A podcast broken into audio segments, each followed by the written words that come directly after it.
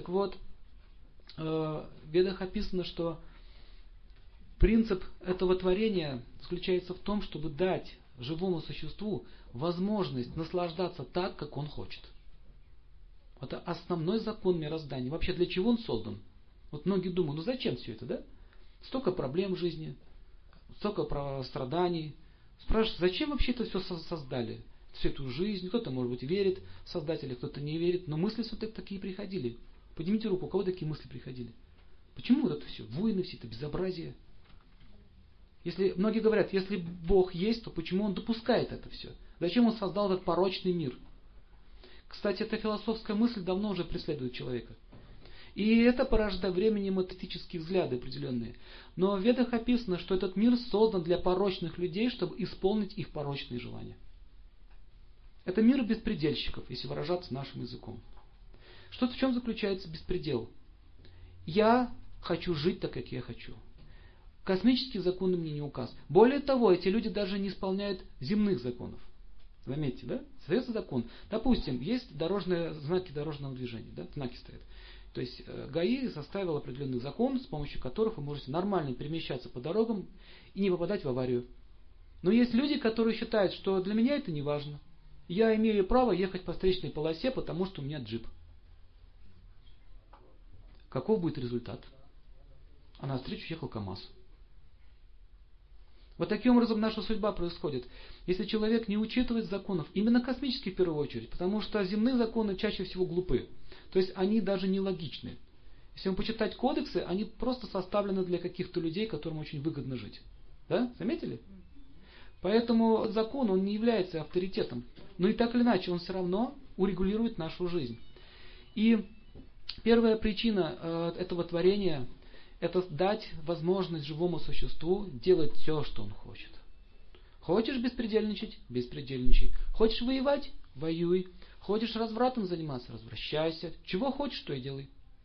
Потому что для этого он и существует. Изначально, когда создавался этот мир, эта вселенная, уже знали, что он будет обречен. Они знали, что будет высосана вся нефть, что будут вырублены все деревья. То есть он обречен на растерзание.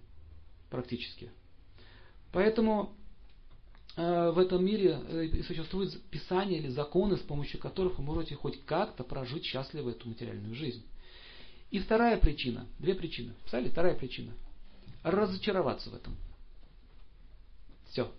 Две причины. Побеспредельничать и разочароваться. И человек, который разочаровался в этом мире, у него наступает состояние нигилизма. Что такое нигилизм? Это когда все отвергает. Он уже не хочет жить в этом материальном мире, но не знает, как жить по-другому. Да?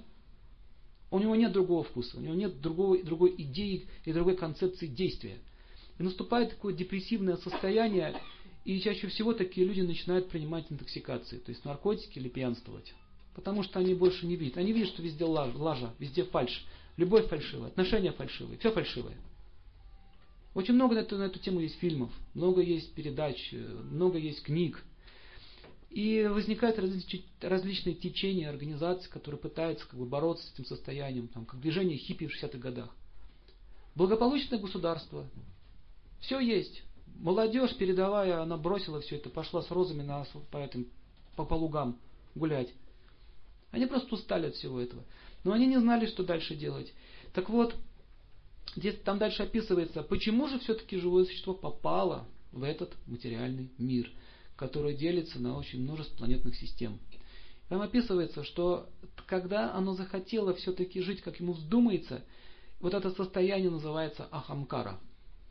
Это состояние души, его мысль, направленная на собственную жизнь. То есть мысль, направленная на себя.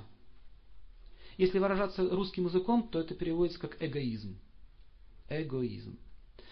Ахамкара переводится с санскрита таким образом. Ахам означает я. Кара означает карать. Если перевести художество, то это будет звучать так. Я сам себя караю. Ахамкара.